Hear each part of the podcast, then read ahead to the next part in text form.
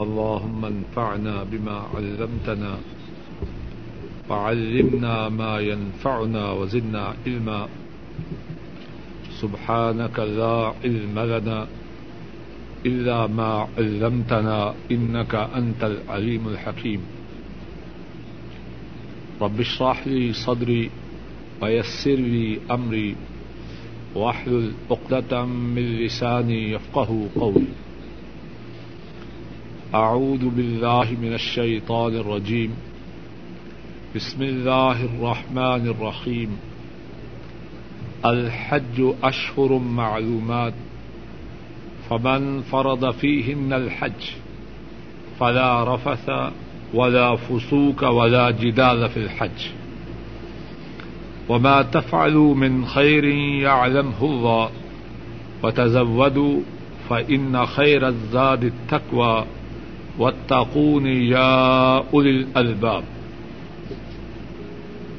مہینے معلوم ہیں بس جو شخص ان مہینوں میں حج کو لازم کرے بس نہیں ہے کوئی بےحودہ بات، اور نہ ہی ہے نافرمانی، اور نہ ہی ہے جگڑا حج میں۔ اور جو کوئی تم نیکی کرو، اللہ اس نیکی کو جانتے ہیں۔ اور زاد سفر وہ، پس بے شک بہترین زاد سفر تقوا ہے۔ اور اے عقل مندو، مجھ سے ڈر جاؤ۔ الحج و اشہر معلومات حج ہیں مہینے معلوم۔ پس جو شخص ان مہینوں میں حج کو فرض کرے، پس نہیں ہے رفس، اور نہ ہی نافرمانی، اور نہ ہی جگڑا حج میں۔ اور جو کچھ تم نیکی کرو، اللہ اس کو جانتے ہیں۔ اور زیادہ سفر لو، پس بے شک بہترین زاد سفر پرہیزگاری ہے۔ اور اے عقل مندو مجھ سے ڈر جاؤ۔ اس آیت کریمہ میں کتنی ہی باتیں ہیں۔ اور جو باتیں اس آیت کریمہ میں ہیں یا اس آیت کریمہ کے متعلق ہیں، اللہ کی توفیق سے ان میں سے کچھ باتیں ارض کرتا ہوں۔ پہلی بات یہ ہے کہ حج کے لیے مخصوص مہینے ہیں۔ حج کا مخصوص وقت ہے۔ امام بخاری راہ اللہ بیان فرماتے ہیں، حضرت عبداللہ ابن عمر رضی اللہ تعالی عنہما بیان فرماتے ہیں کہ حج کے جو مہینے ہیں، وہ شوال ذوالقادہ اور ذوالحجہ کے دس دن ہیں۔ الحج اشہر معلومات، حج کے مہینے ہیں معلوم اور وہ کون کون سے ہیں؟ حضرت عبداللہ ابن عمر رضی اللہ تعالی عنہما بیان فرماتے ہیں، جیسا کہ صحیح بخاری میں ہے، وہ مہینے شوال ذوالقادہ اور دس دن ذوالحج کے ہیں۔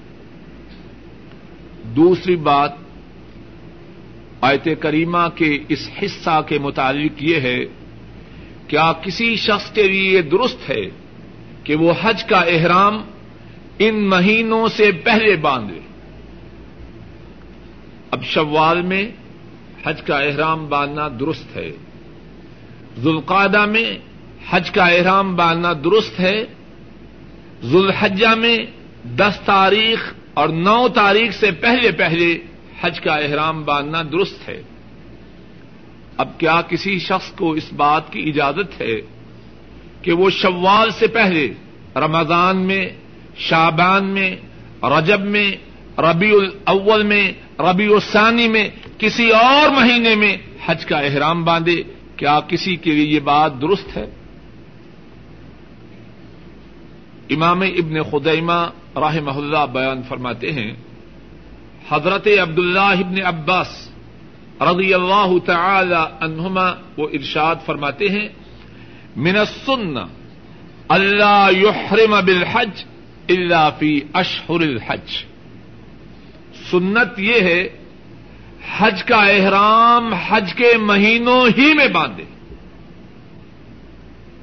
جس طرح کہ احرام باندھنے کے لیے مواقع مقرر ہیں مکہ مکرمہ کے چاروں جانب رسول کریم صلی اللہ علیہ وسلم نے میقات مقرر فرما دیے اسی طرح جس طرح یہ مکان کی تحدید ہے، اس طرح زمان کی بھی تحدید ہے۔ کوئی حج کا احرام شوال کے مہینہ سے پہلے نہ باندھے۔ ایک اور روایت میں ہے، حضرت جابر بن عبد اللہ رضی اللہ تعالی عنہما، ان سے سوال کیا گیا ایوحل بالحج قبل اشہر الحج؟ کیا کسی کے لیے یہ بات درست ہے کہ وہ حج کے مہینوں سے پہلے احرام باندھے؟ حضرت جابر فرماتے ہیں، لا۔ حج کے مہینوں سے پہلے حج کا احرام نہ باندھے۔ تو دوسری بات یہ عرض کی کہ حج کا جو احرام ہے وہ حج کے مہینوں ہی میں باندھنا ہے۔ اور اس کے بعد فرمایا، فمن فرد فیہن الحج فلا رفس ولا فسوق ولا جدال فی الحج۔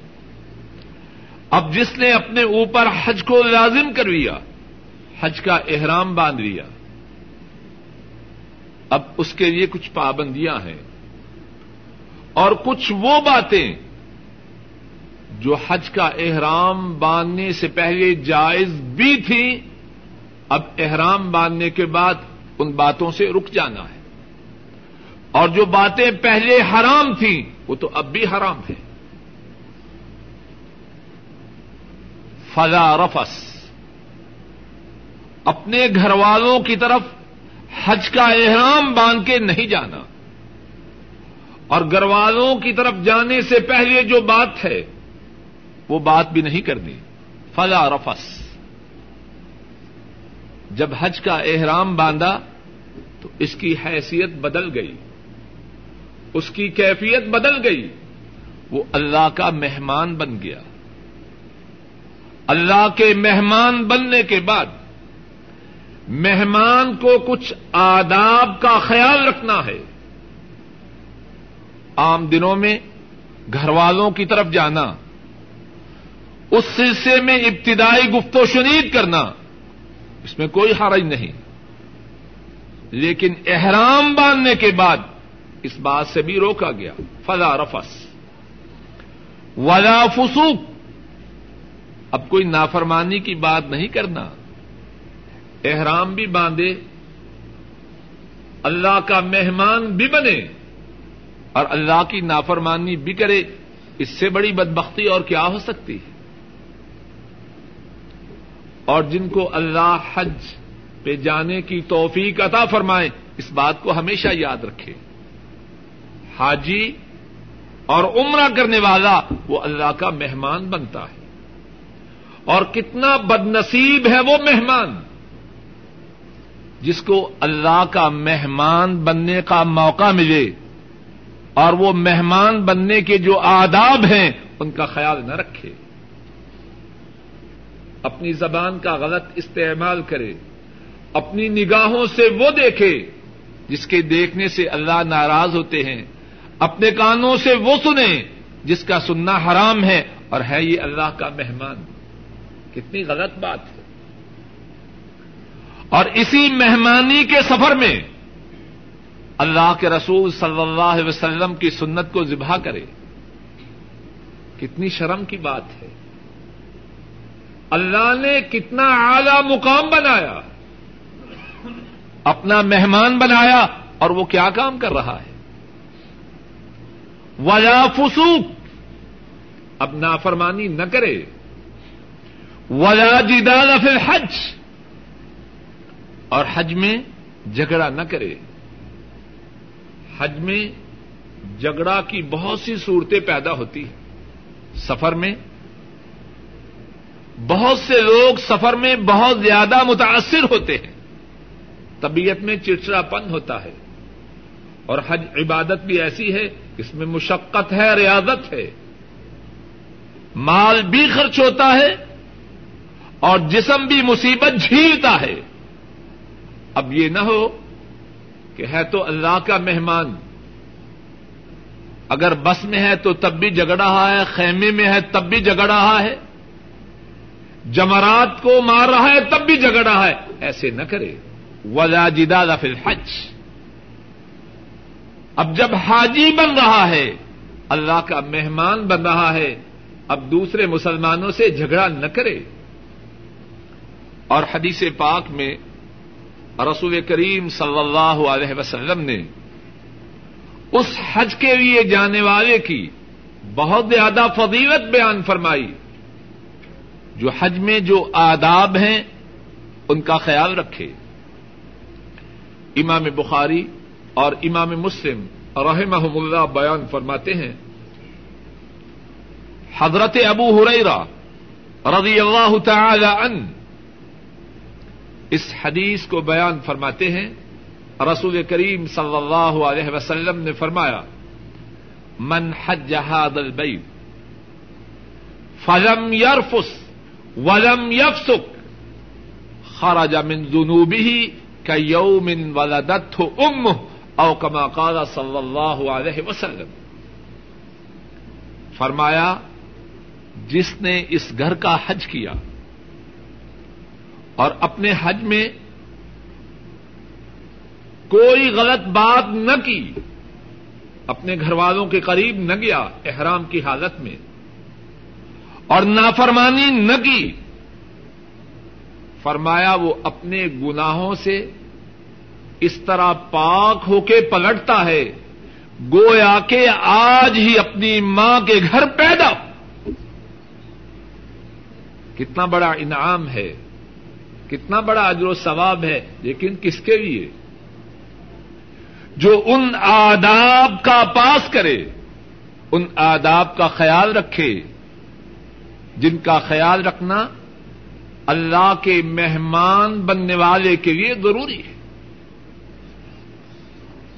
اور فرمایا، وما تفعلوا من خیر یا علم صرف یہی بات نہیں کہ غلط کاموں سے بچنا بلکہ زیادہ سے زیادہ نیکیاں کرنا۔ اور سنو، جو نیکی کرو گے، اللہ اس کو جانتے ہیں۔ چھوٹی نیکی ہو، بڑی ہو۔ ظاہری نیکی ہو، باطنی نیکی ہو۔ جو نیکی کرو گے، اللہ اس کو جانتے ہیں۔ وما تفعلوا من خیر یا علم اور جو نیکی بھی کرو گے، اللہ اس کو جانتے ہیں۔ و تزودو اور جب حج کے لیے جاؤ تو زیادہ سفر لے کے جاؤ۔ حضرت عبد اللہ عباس رضی اللہ تعالی عنہما بیان فرماتے ہیں۔ اور امام بخاری راہ محلہ انہوں نے حضرت عبد اللہ عباس رضی اللہ تعالی عنہما ان کے اس بیان کو اپنی کتاب میں نقل فرمایا ہے۔ فرماتے ہیں، یمن کے لوگ جب حج کے لیے آتے تو اپنے ساتھ خرچہ نہ لے کے آتے، زیادہ سفر نہ لے کے آتے، خالی ہاتھ آتے۔ اور کہتے، نحن متوکلون، ہمارا اللہ پہ بھروسہ ہے۔ ہم اپنے ساتھ زیادہ سفر کیوں لائیں؟ اللہ اللہ پہ بھروسہ ہے، وہ ہمیں کھلائیں گے۔ ہمارے خرچہ کا بندوبست وہ کریں گے۔ اللہ کو ان کی یہ بات پسند نہ آئی۔ قرآن کریم میں یہ آیت کریمہ نادل ہوئی۔ و تزودو حج پہ جانا ہے۔ زیادہ سفر لے کے نکلو۔ یہ کیسا حج؟ حج کے لیے نکلے اور لوگوں کے سامنے اپنے ہاتھ کو پھیلا رہے۔ میرے پاس کھانے کے لیے کچھ نہیں، پہننے کے لیے کچھ نہیں رہائش کے لیے کچھ نہیں۔ ایسے نہ کرو۔ و حج کے لیے نکلے ہو۔ زیادہ سفر۔ سفر کا خرچہ۔ سفر کے لیے ضروری ساز و سامان لے کے نکلو۔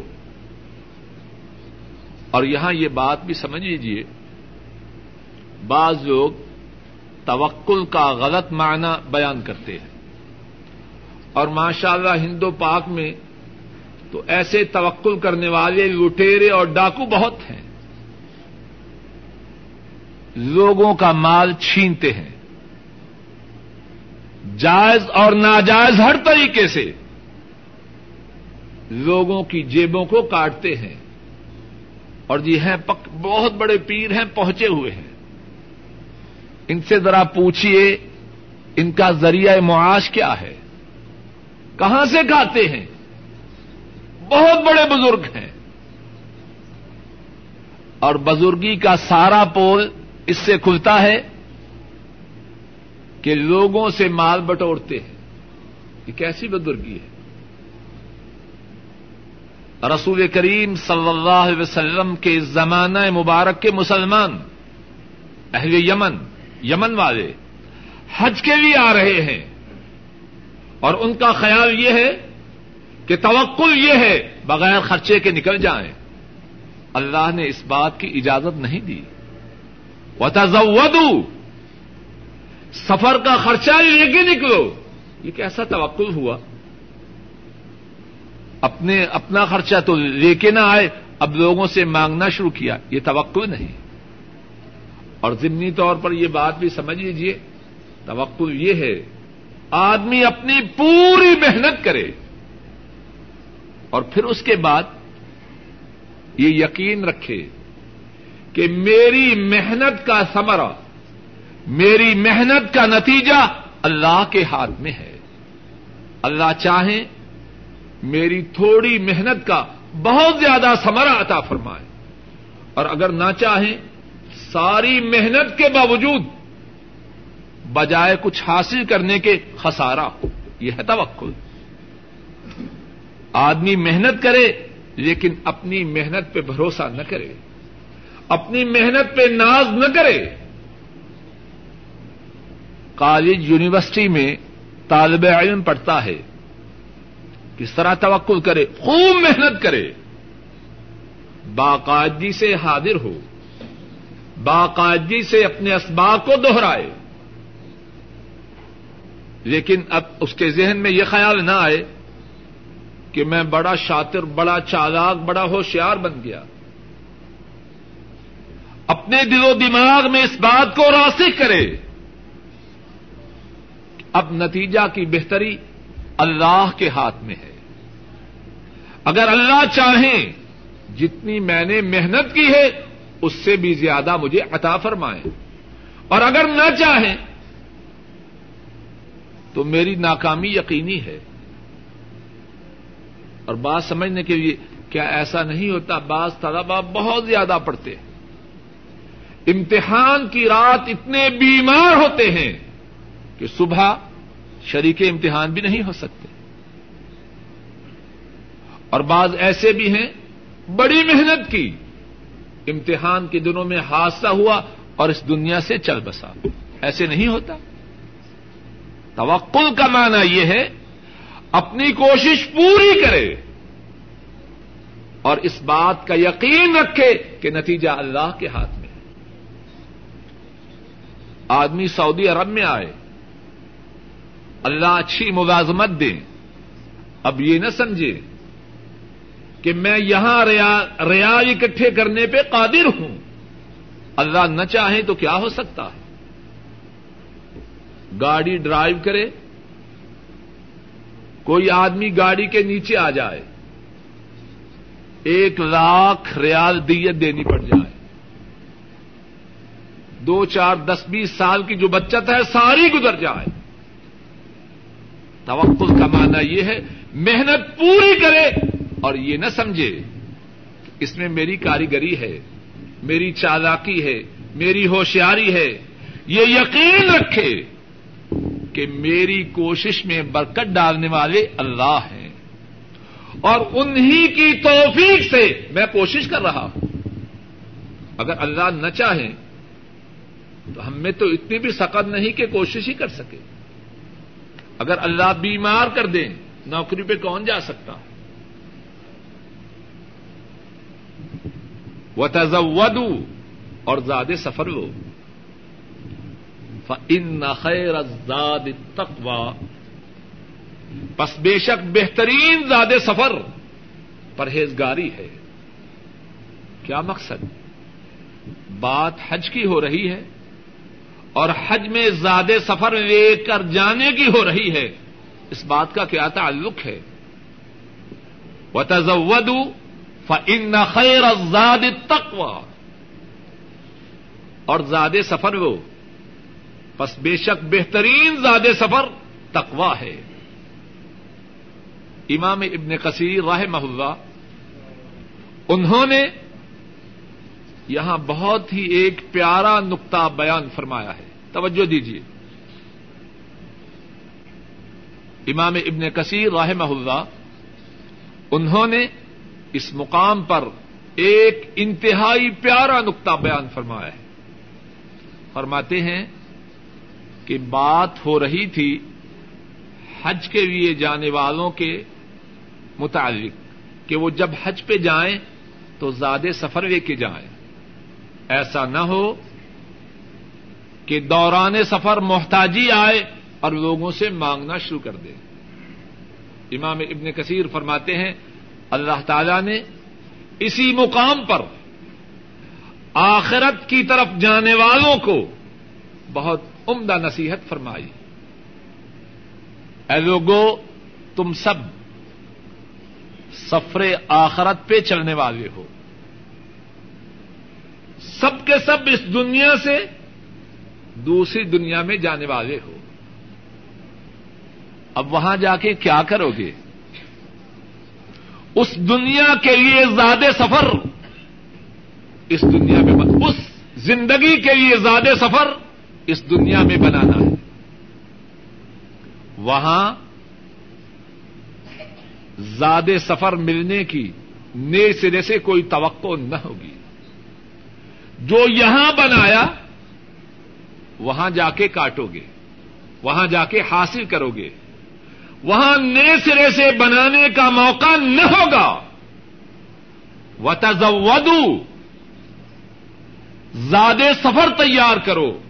ان خیر زاد تقوا آخرت میں جو چیز تمہارے کام آئے گی، وہ کیا ہے؟ وہ تقوا ہے۔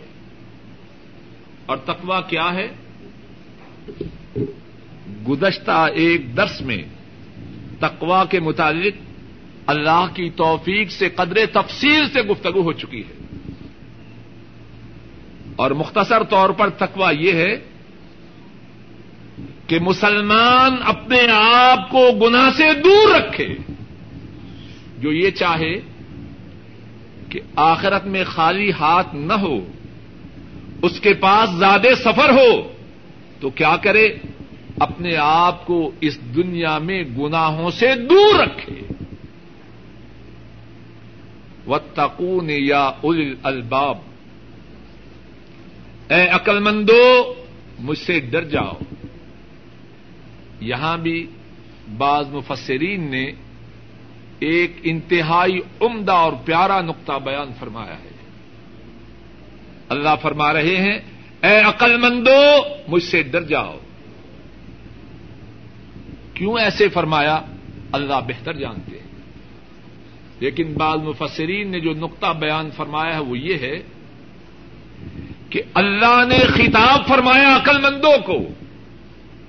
کیوں عقل میں اور تقوا میں گہری مناسبت ہے؟ جس کے دماغ میں عقل ہے، اس کے دل میں اللہ کا تقوا ہوگا۔ جو عقل مند ہے، وہ اللہ سے ڈرے گا۔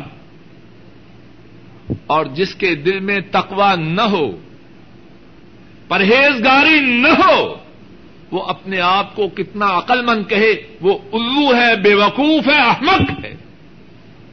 و تقون یا ال الباب اے عقل مندو اگر عقل مند ہو، اگر تم میں عقل موجود ہے، تو اللہ سے ڈر جاؤ۔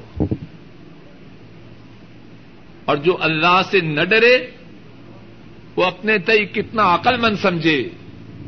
عقل تو اس کے قریب سے بھی نہیں گزری بڑی کر سبب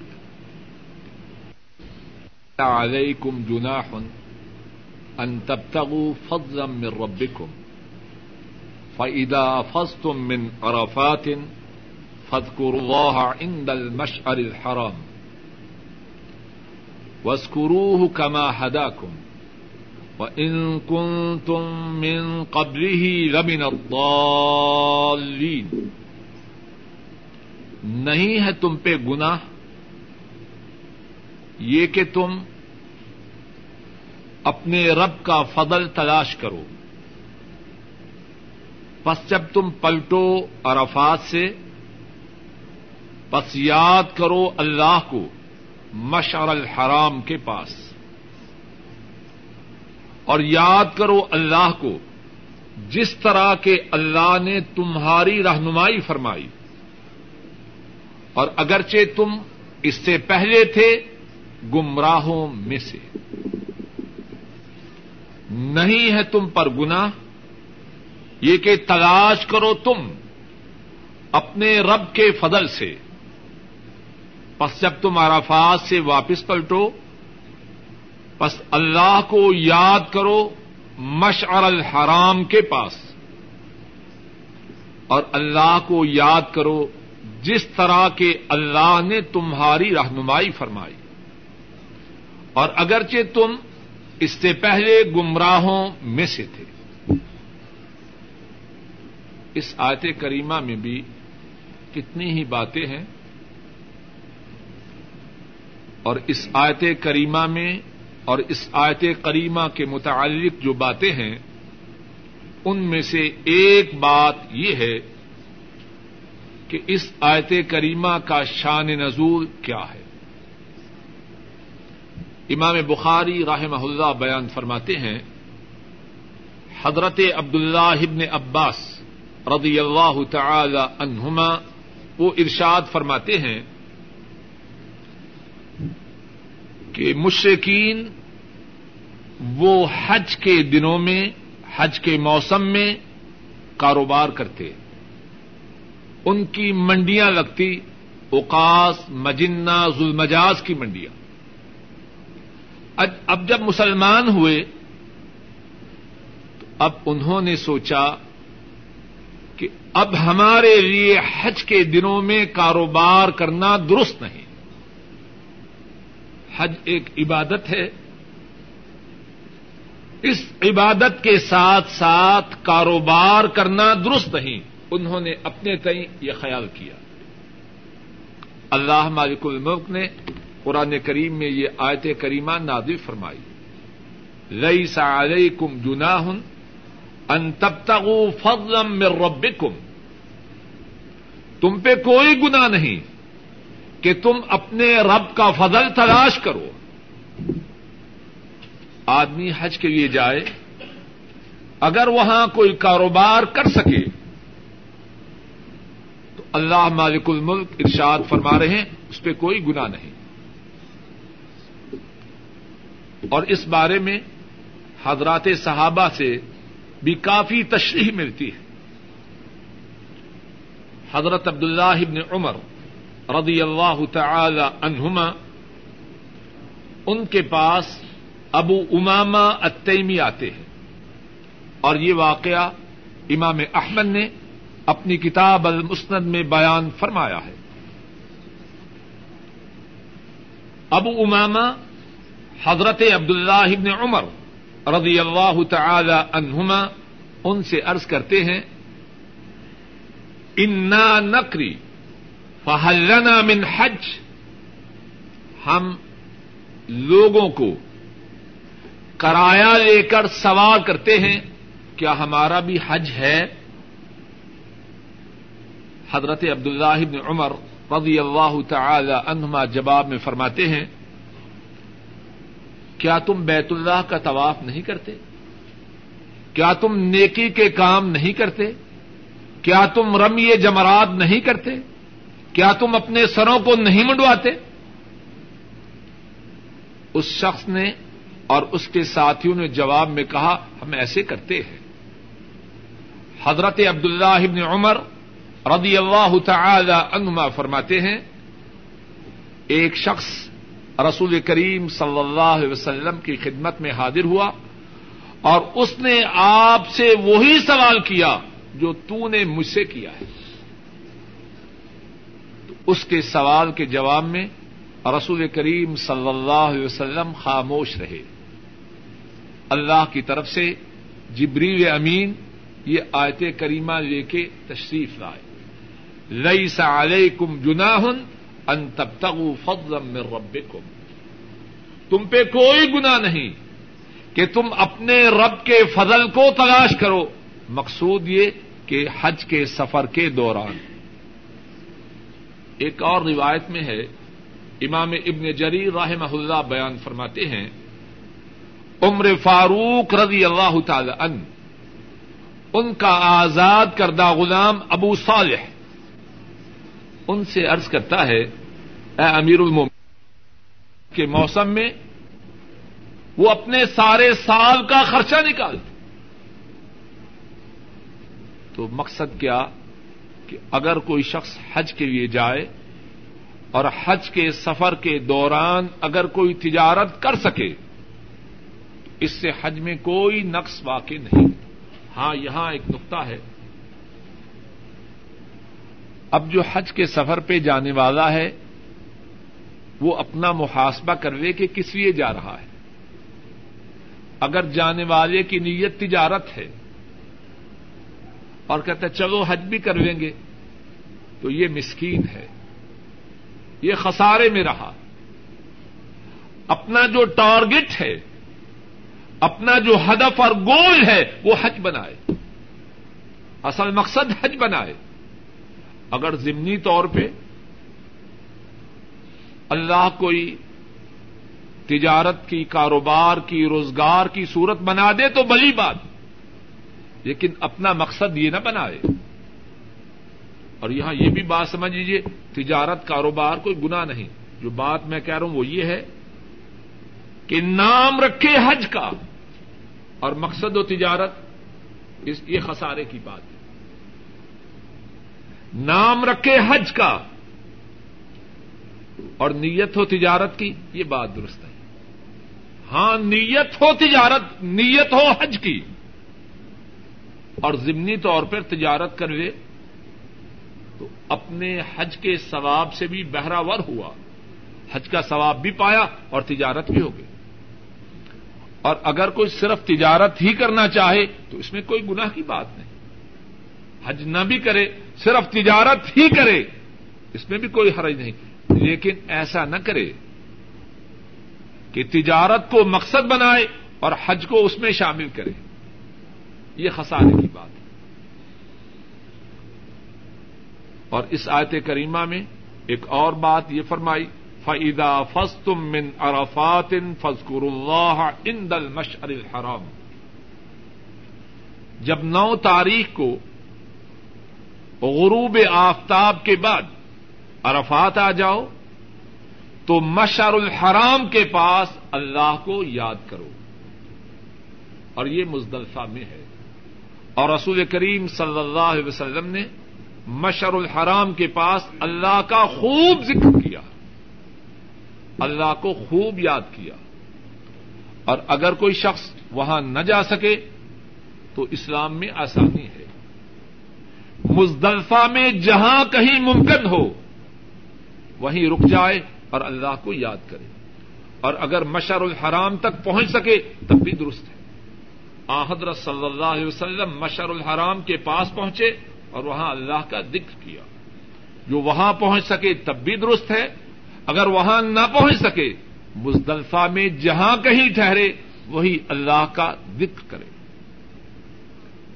وسکرو کما ہدا کو وہ ان کن تم بن قبل ہی رمین اللہ نے تم پہ کتنا احسان فرمایا، تمہاری رہنمائی کی۔ اللہ کی اس نعمت کے شکریہ کے لیے اللہ کو یاد کرو۔ بس قروح کما ہدا کم اللہ نے تم پہ احسان فرمایا۔ کہ تمہاری رہنمائی کی اور سب سے بڑا اللہ کا جو احسان بندوں پر ہے، وہ تو یہی ہے کہ اللہ سیدھی راہ پہ لے آئے۔ جو شخص سیدھی راہ پہ نہ آئے، اس میں اور حیوان میں کیا فرق ہے؟ بلکہ جو سیدھی راہ سے بٹک جائے، حیوان اس سے بہتر ہے۔ کہ وہ اپنے مالک کے نافرمان نہیں۔ جو انسان ہونے کے باوجود اپنے مالک کا نافرمان ہو، وہ حیوان سے بھی بدتر ہے۔ تو بہت بڑی نعمت اللہ کی یہ ہے کہ اللہ کسی کو سیدھی راہ پہ لے آئے۔ تو فرمایا، اللہ کی یہ جو نعمت ہے کہ انہوں نے تمہاری رہنمائی کی، اس کے شکریہ کے طور پر اللہ کو یاد کرو۔ وہ ان کن تم من قبل ہی اللہ کی رہنمائی سے پہلے، یا اسلام کے آنے سے پہلے، یا قرآن کے آنے سے پہلے، تم تو گمراہوں میں سے تھے۔ قرآن یا اسلام یا اللہ کی ہدایت کے آنے سے پہلے تم کون تھے؟ تم تو سیدھی راہ سے بٹکے ہوئے تھے بڑی سے ثم افیدو من حیث افاد الناس. واستغفر اللہ ان اللہ غفور الرحیم پھر پلٹو وہاں سے. پھر واپس آؤ وہاں سے. جہاں سے لوگ پلٹ کے آتے. وسطر اللہ اور اللہ سے اپنے گناہوں کی معافی کا سوال کرو. ان اللہ غفور الرحیم۔ بے شک اللہ معاف فرمانے والے مہربان ہیں۔ ثم افید من حیث افاد الناس۔ پھر وہاں سے پلٹو جہاں سے لوگ پلٹ کے آتے ہیں۔ وسطر اللہ اور اللہ سے اپنے گناہوں کی معافی کی درخواست کرو۔ ان اللہ غفور الرحیم، بے شک اللہ معاف فرمانے والے مہربان اس آیت کریمہ کا پس منظر یا شان نزول کیا ہے؟ ام المؤمنین عائشہ صدیقہ رضی اللہ تعالی عنہا بیان فرماتی ہے اور ان کا یہ بیان صحیح بخاری بھی ہے کہ قریش مکہ اور ان کے جو ساتھی تھے، جب حج کے لیے نکلتے تو عرفات تک نہ جاتے۔ کہتے، ہم تو اللہ کے شہر میں رہنے والے ہیں۔ ہم اللہ والے ہیں۔ اور حرم شریف ہمارا ہے۔ ہمارا معاملہ عبادات میں عام لوگوں سے الگ ہے۔ باقی لوگ ان کے حاجی بننے کے لیے ضروری ہے کہ عرفات میں جائیں اور ہم جو ہیں، اللہ کے گھر والے، اللہ کے شہر والے، ہم صرف مزدلفہ تک جائیں گے۔ اور اللہ معاف کرے، آج بھی بعض نام نہاد مسلمان، بلکہ نام نہاد مسلمانوں کے پیر، انہوں نے بھی اپنے لیے عبادات کا الگ معیار بنا رکھا ہے۔ یہ پیر صاحب ہیں، یہ روزہ کیوں نہیں رکھتے؟ کبھی سنی ایسی بات کہ نہیں؟ نماز نہیں پڑھتے، کیوں؟ ان کی نماز دل کی ہے۔ ان کی عبادات عام مسلمانوں سے الگ ہیں۔ یہ پہنچے ہوئے بزرگ ہیں۔ نمازیں تو وہ پڑھے جو ناقص ہو۔ اور یہ تو پیر کامل ہیں۔ اور بدبخت یہ نہیں سوچتے جو سارے انسانوں میں سے، بلکہ اللہ کی ساری مخلوق میں سب سے اعلی افضل ہیں۔ ان کے لیے کیا حکم ہے؟ وہ ابد رب کا حتی عقل یقین موت کے آنے تک اپنی عبادت کو جاری رکھ۔ اور وہ اتنی عبادت کریں کہ رات کو لمبے قیام کی وجہ سے ان کے قدم مبارک سوج جائیں اور ان سے عرض کی جائے، آپ اتنی عبادت کیوں کرتے ہیں؟ تو جواب میں فرمائیں، افلا اخون عبدن شکورا؟ کیا میں اللہ کا شکر گزار بندہ نہ بن جاؤں؟ وہ تو اتنی عبادت کریں۔ اور یہ جو پہنچے ہوئے بزرگ ہیں معلوم نہیں کہاں پہنچے ہوئے۔ انہیں نمازیں بھی معاف، روزے بھی معاف، اور صرف یہی نہیں، غیر محرم عورتوں سے خلوت میں رہنا، یہ بھی انہیں معاف۔ یہ بہت پہنچے ہوئے بزرگ ہیں۔ کتنی بدبختی ہے، کتنی بد نصیبی ہے۔ رسول کریم صلی اللہ علیہ وسلم اسلام میں داخل ہونے والی عورتیں یہ درخواست کریں کہ اپنے دستے مبارک کو بڑھائیے۔ ہم آپ کے دستے مبارک پر بیٹھ کرنا چاہتی ہیں۔ آپ کیا فرماتے ہیں؟ انی لا صاف النساء میں غیر محرم عورتوں سے مسافہ نہیں کرنے والا۔ میرا ہاتھ غیر محرم عورت کے ہاتھ کو کیسے چھوئے؟ ان ایسا پاک، ان ایسے اعلی مرتبہ والا ہے؟ رب کعبہ کی قسم، نہ ان کے پہلے تھا، نہ ان کے زمانے میں تھا، اور نہ کوئی قیامت تک ہوگا۔ وہ اللہ کی ساری مخلوق میں سب سے اعلی ہے۔ انسانوں سے بھی، جنوں سے بھی، فرشتوں سے بھی۔ وہ تو غیر محرم عورت سے مسافہ نہ کریں۔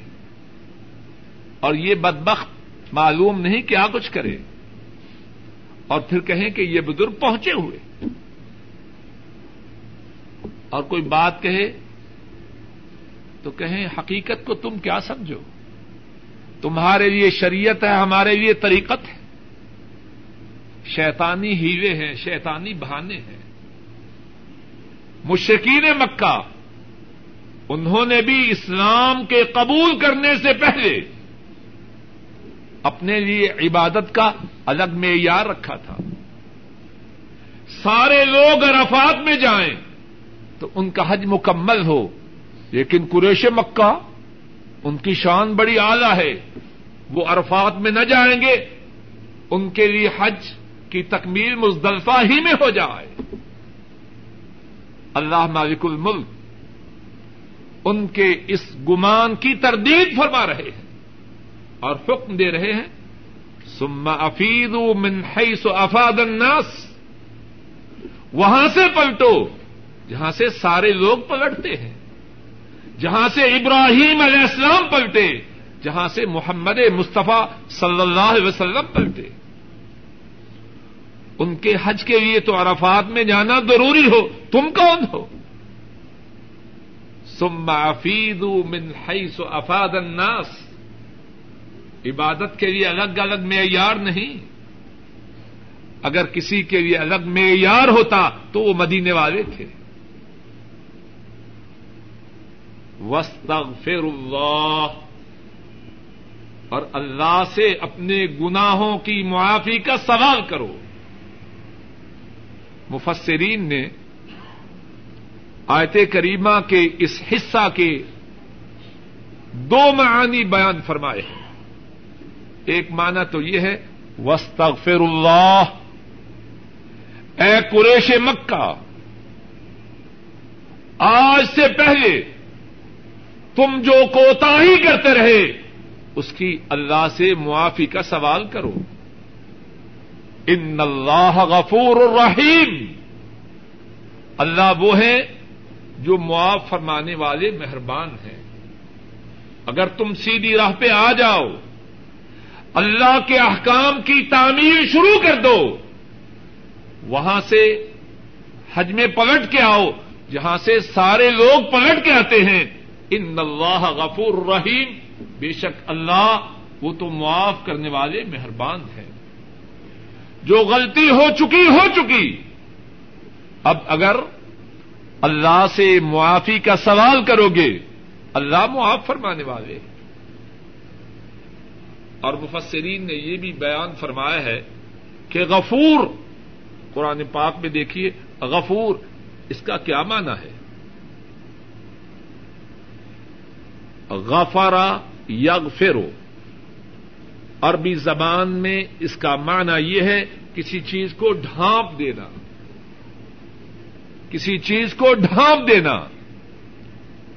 تو اللہ کا جو اس میں مبارک غفور ہے، اس کا کیا مانا اللہ وہ ہے جو اپنی رحمت سے تمام بندوں کو ڈھانپ دیتے۔ کوئی بندہ بنے تو صحیح۔ کوئی بندہ بن کے ان کے حضور آئے تو صحیح۔ ان کی رحمت اتنی وسیع ہے جو بندہ بن کے، ان کا غلام بن کے، ان کا متی و فرمبردار بن کے ان کے دربار میں آ جائے، ان کی رحمت اس کو ڈھانپ دیتی یا اس کا معنی یہ ہے، اے انسانوں، تمہارے گناہ کتنے زیادہ ہوں۔ اللہ ان تمام گناہوں کو چھپا دینے والے وہ غفور ہیں۔ تم اپنے گناہوں کی معافی کا سوال کرو تو صحیح۔ اپنے گناہوں پہ نادم ہو تو صحیح۔ اپنے گناہوں کو چھوڑو تو صحیح۔ تمہارا معاملہ کس سے ہے؟ ان اللہ غفور الرحیم۔ بے شک اللہ معاف کرنے والے مہربان ہیں۔ اور دوسرا معنی وسطرو کا بعض مفسرین نے جو بیان کی ہے وہ یہ ہے کہ حج کے مسائل کا ذکر ہو رہا ہے۔ اب اگر اللہ کسی کو حج کرنے کی توفیق عطا فرمائے، تو اب وہ تکبر کرنا شروع نہ کر دے۔ اترانا شروع نہ کر دے، میں حاجی بن گیا۔ ہوں میں نے عرفات میں اتنی عبادت کی، میں نے مزدلفہ میں اتنی دعائیں مانگی، میں نے مینا میں یہ کیا، میں نے بیت اللہ میں یہ کیا، حج کی توفیق ملنے کے بعد تکبر نہ کرے، غرور میں مبتلا نہ ہو جائے۔ وسطر اللہ اے حج پہ جانے والوں اے وہ لوگ جن کو اللہ نے مناسک حج، ادا کرنے کی توفیق عطا فرمائی ہے، اللہ سے اپنے گناہوں کی معافی کا سوال کرو۔ معلوم نہیں اس حج کی ادائیگی میں بھی تم نے کتنی غلطیاں کی ہیں۔ تکبر و غرور تو تب ہو جب کوئی اپنے متعلق یہ کہہ سکے کہ میرا حج حج کامل ہے۔ جب میں ناقص تو میرا حج کامل کیسے ہو سکتا ہے؟ اللہ نے اس عبادت کی جو توفیق عطا فرمائی ہے، تکبر کی بجائے اللہ کے روبرو آجزی کرو۔ اے رب کریم، اس عبادت کی ادائیگی کا جو حق تھا، وہ میں ادا نہیں کر سکا۔ آپ سے اب سوال کرتا ہوں کہ اس عبادت کی ادائیگی میں مجھ سے جو کوتاہی ہوئی، جو غفلت ہوئی، جو سستی ہوئی، اے اللہ، اس کو معاف کر دینا۔ اور امام ابن کثیر راہ محلہ اسی مقام پہ فرماتے ہیں کہ رسول کریم صلی اللہ علیہ وسلم جب نماز کی ادائیگی سے فارغ ہوتے، تو کیا فرماتے؟ استغفر اللہ استغفر اللہ استغفر اللہ۔ اے اللہ، میں آپ سے اپنے گناہ کی معافی کا سوال کرتا ہوں۔ اے اللہ، میں آپ سے اپنے گناہ کی معافی کا سوال کرتا ہوں۔ اے اللہ، میں آپ سے اپنے گناہ کی معافی کا سوال کرتا ہوں۔ کون ہے سوال کرنے والا؟ جن کی نماز نماز کامل ہے۔ جن کی نماز تمام مخلوق کی نمازوں سے اعلی افضل ہے۔ کتنی آجزی کا اظہار کر رہے ہیں۔ اے اللہ، نماز تو ادا کی ہے، لیکن آپ سے یہ سوال کرتا ہوں کہ نماز کی ادائیگی میں کوئی کوتا ہی ہو تو اس کو معاف کر دینا۔ ہر جب ان کی یہ کیفیت ہے تو میں اور آپ کس بات کی مووی ہے اللہ مالک الملک اپنے فضل و کرم سے کتاب و سنت کو سمجھنے، سمجھانے عمل کرنے کی توفیق عطا فرمائے۔ آخر دعوانا ان الحمد للہ رب العالمین۔ اے اللہ، اپنے فضل و کرم سے ہمارے تمام گناہوں کو معاف فرما۔ اے اللہ، آئندہ گناہوں سے محفوظ فرمانا۔ اے اللہ، جو ناقص اور معمولی نیکیاں آپ کی توفیق سے ہم نے کی ہیں، اے اللہ، انہیں قبول فرمانا۔ اور ہمیں ساری زندگی نیک اعمال کرنے کی توفیق عطا فرمانا۔ اے اللہ ہمارے بوڑھے ماں باپ پہ رحم فرما۔ اے اللہ ہمارے ماں باپ کی پریشانیوں کو چین و سکون سے بدل دے۔ اے اللہ ہمارے بوڑھے ماں باپ کی بیماریوں کو صحت سے بدل دے۔ میری والدہ محترمہ بیمار ہیں، سب ساتھیوں سے درخواست ہے کہ ان کے لیے دعا کیجیے اور باقی مسلمان مریضوں کے لیے بھی دعا کیجیے کہ اللہ اپنے فضل و کرم سے انہیں اور تمام مسلمان بیماروں کو شفا کاملہ اور عاج عطا فرمائے۔ اے اللہ جن کے والدین فوت ہو چکے ہیں، اے اللہ ان کے گناہوں کو معاف فرما۔ اے اللہ ان کے درجات کو بلند فرما۔ ہمارے بزرگ دوست شیخ نور اللہ صاحب، ان کے والد محترم گزشتہ دنوں میں انتقال فرما چکے ہیں۔ ان کے لیے بھی اور تمام مسلمان فوت ہونے والوں کے لیے دعا کیجیے کہ اللہ مالک الملک اپنے فضل و کرم سے ان کے گناہوں کو معاف فرمائے، ان کے دراجات کو بلند فرمائے۔ اے اللہ اپنے فضل و کرم سے ہمارے بہن بھائیوں پہ رحم فرما۔ اے اللہ ان کی پریشانیوں کو دور فرما۔ اے اللہ ان کی نیک حاجات کو پورا فرما۔ اور اے اللہ ہمارے جو بہن بھائی فوت ہو چکے ہیں، ان کے گناہوں کو معاف فرما۔ ان کے درجات کو بلند فرما۔ اے اللہ ہمارے بیوی بچوں پہ رحم فرما۔ اے اللہ ہمارے بیوی بچوں کی بیماریوں کو دور فرما۔ اے اللہ ہمارے بیوی بچوں کی پریشانیوں کو دور فرما۔ اے اللہ ہمارے بیوی بچوں کو ہماری آنکھوں کی ٹھنڈک بنا۔ اے اللہ ہمارے گھروں میں دین کو جاری و ساری فرما۔ اے اللہ ہمارے گھروں میں کتاب و سنت کی حکمرانی فرما۔ اے اللہ ہمارے گھروں میں آپ کا دین چلے۔ اے اللہ ہمارے گھروں میں شیطان کو حکمران نہ بنانا۔ اے اللہ اپنے فضل و کرم سے کائنات کے تمام مظلوم مسلمانوں کی مدد فرما۔ اور اے اللہ ظالموں کو تباہ و برباد فرما۔ اے اللہ اپنے فضل و کرم سے تمام کائنات میں جہاں جہاں مظلوم مسلمان ہیں، ان کی مدد فرما اور اے اللہ ظالم کو نیست و نابود فرما۔ اے اللہ ظالم کو تباہ و برباد کر۔ اے اللہ اپنے فضل و کرم سے اسلام کو بلند و بالا فرما۔ اے اللہ ہم گناگار ہیں۔ اے اللہ ہمارے گناہوں کو معاف فرما اور ہمیں صحیح معنوں میں مسلمان بننے کی توفیق عطا فرما۔ اے اللہ جب تک زندہ رہیں، اسلام پہ زندہ رہیں۔ اور اے اللہ جب خاتمہ ہو، ایمان پر ہو۔ اے اللہ ہماری دنیا کو سدھار دے، اے اللہ ہماری آخرت کو سدھار دے۔ اے اللہ اپنے فضل و کرم سے قیامت کے دن اپنے عرش عظیم کا سایہ نصیب فرمانا۔ رسول کریم صلی اللہ علیہ وسلم کی شفات نصیب فرمانا۔ آپ کے حوض کوثر سے ہمیں پانی نصیب فرمانا۔ اور جنت میں آپ کا پڑوس عطا فرمانا۔ صلی اللہ تعالی علی خیر خلق ہی و اعلی ہی و اصحاب ہی و اہل بیت ہی و اطبا ہی یوم الدین۔ آمین. یا رب العالمین. اللہ اور اس کے رسول کے غلام بن جائیں. گھروں کی کایا پلٹے کہ نہ پلٹے. مقرر ارض کرتا ہوں، عورت کی ذمہ داری صرف گھر میں کھانا تیار کرنا اور گھر کی زیباش و آراش کرنا ہی نہیں دین کی دعوت دینا یہ بھی عورت کی ذمہ داری ہے۔ اور عورت یہ بات سمجھ لے اور سن لے۔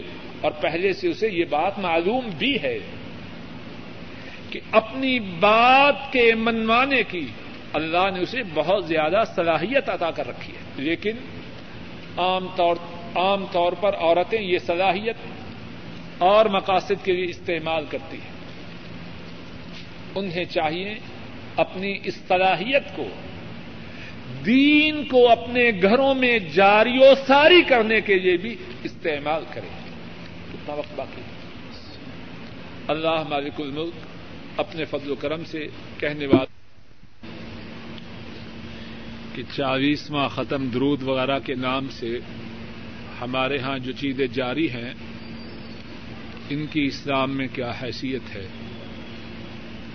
ان چیزوں کے متعلق اور دیگر بہت سی چیزوں کے متعلق ایک بنیادی بات ہے۔ اگر وہ بات سمجھ میں آ جائے تو بہت سے مسائل کے متعلق آدمی صحیح راہ پہ آ سکتا ہے۔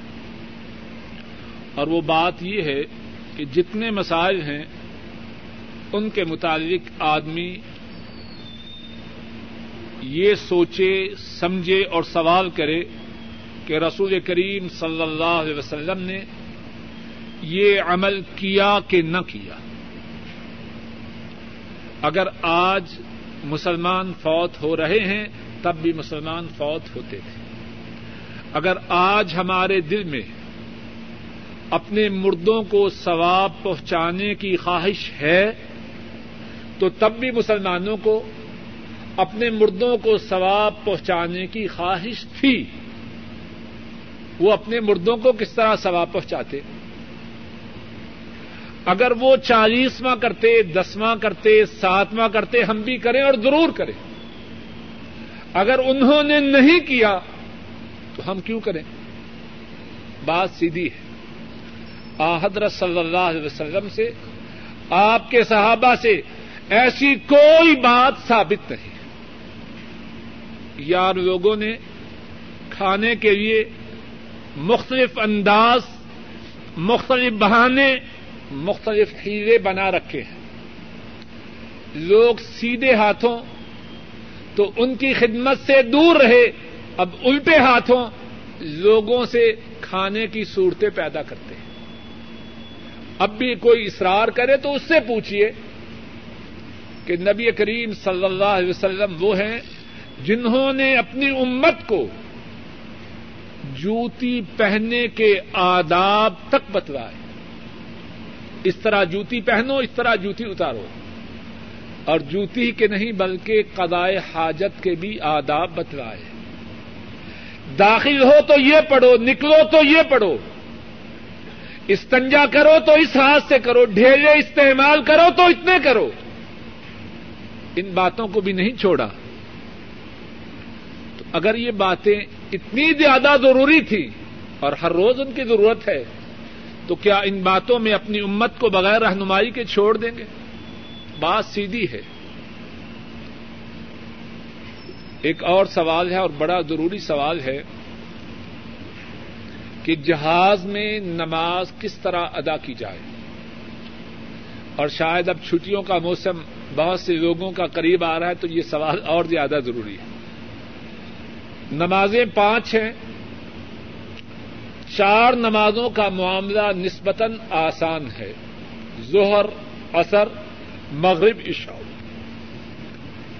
حضرت صلی اللہ علیہ وسلم سے ظہر اور اثر کو جمع کر کے پڑھنا ثابت ہے۔ مغرب اور عشاء کو جمع کر کے پڑھنا ثابت ہے۔ اور ان کے جمع کرنے کی دو صورتیں ہیں۔ ظہر اور اثر کو جمع کیا جائے کس طرح؟ اثر کی نماز ظہر کے وقت میں پڑھی جائے یا ظہر کی نماز اثر کے وقت میں پڑھی جائے۔ دونوں طریقے حضرت صلی اللہ علیہ وسلم سے ثابت ہے اگر کوئی شخص اس وقت جہاز پہ سوار ہو رہا ہے جب ظہر ہو چکی ہے، تو وہ ظہر اور اثر کی نماز پڑھ کے سوار ہو۔ اور اگر نو دس بجے صبح سوار ہوا ہے اور ممکن ہے کہ جب اپنی منزل پہ پہنچے تو اثر کا وقت ہے، تو تب جا کے ظہر اور اثر دونوں پڑھے اور اسی طرح مغرب اور عشاء دونوں کو جمع کر سکتا ہے۔ دونوں نمازیں مغرب کے وقت یا دونوں نمازیں عشاء کے وقت پڑھے اگر ایسی صورت نہیں کہ جہاز میں دونوں نمازوں کا وقت آئے گا، جمع کرنا ممکن نہیں تو پھر کیا کرے؟ یا فجر کی نماز کہ وہ کسی اور نماز کے ساتھ جمع نہیں ہوتی، اس کے لیے کیا کرے؟ مسلمان کو چاہیے کہ جس طرح اپنے باقی کاموں کے لیے پہلے سے پلاننگ کرتا ہے، اسی طرح نماز کے لیے کرے۔ ابھی چھٹی میں تین ماہ باقی ہیں، تو ساتھیوں سے پوچھ رہا ہے، کون سی ٹیپ ریکارڈر اچھی ہے؟ فلاں چیز کون سی اچھی ہے؟ پوچھتے ہیں کہ نہیں؟ سبھی پوچھتے ہیں۔ کون سی کرنسی لے جانا اچھی ہے؟ ڈالر اچھے ہیں یا پاؤنڈ اچھے ہیں یا روپے لے جائیں ساری باتیں لوگ پوچھتے ہیں۔ اسی طرح اپنی نماز کے متعلق فکر کرے۔ اگر جہاز پہ سوار ہو رہا ہے تین بجے مثال کے طور پر، اور نماز کا وقت ہے چار بجے، کوشش کرے کہ سوار ہونے سے پہلے وضو کروے۔ جو ضروری بندوبست ہے وہ کروے۔ اب جہاز پہ پہنچ گیا، نماز کا وقت ہوا، کیا کرے؟ اور نماز وہ ہے جس طرح فجر کی نماز ہے کہ جمع نہیں۔ یا ظہر اور اثر کی نماز اس وقت میں پہنچ چکی ہے کہ اب اگر لیٹ کیا تو اثر کی نماز کا وقت بھی نکل جائے گا۔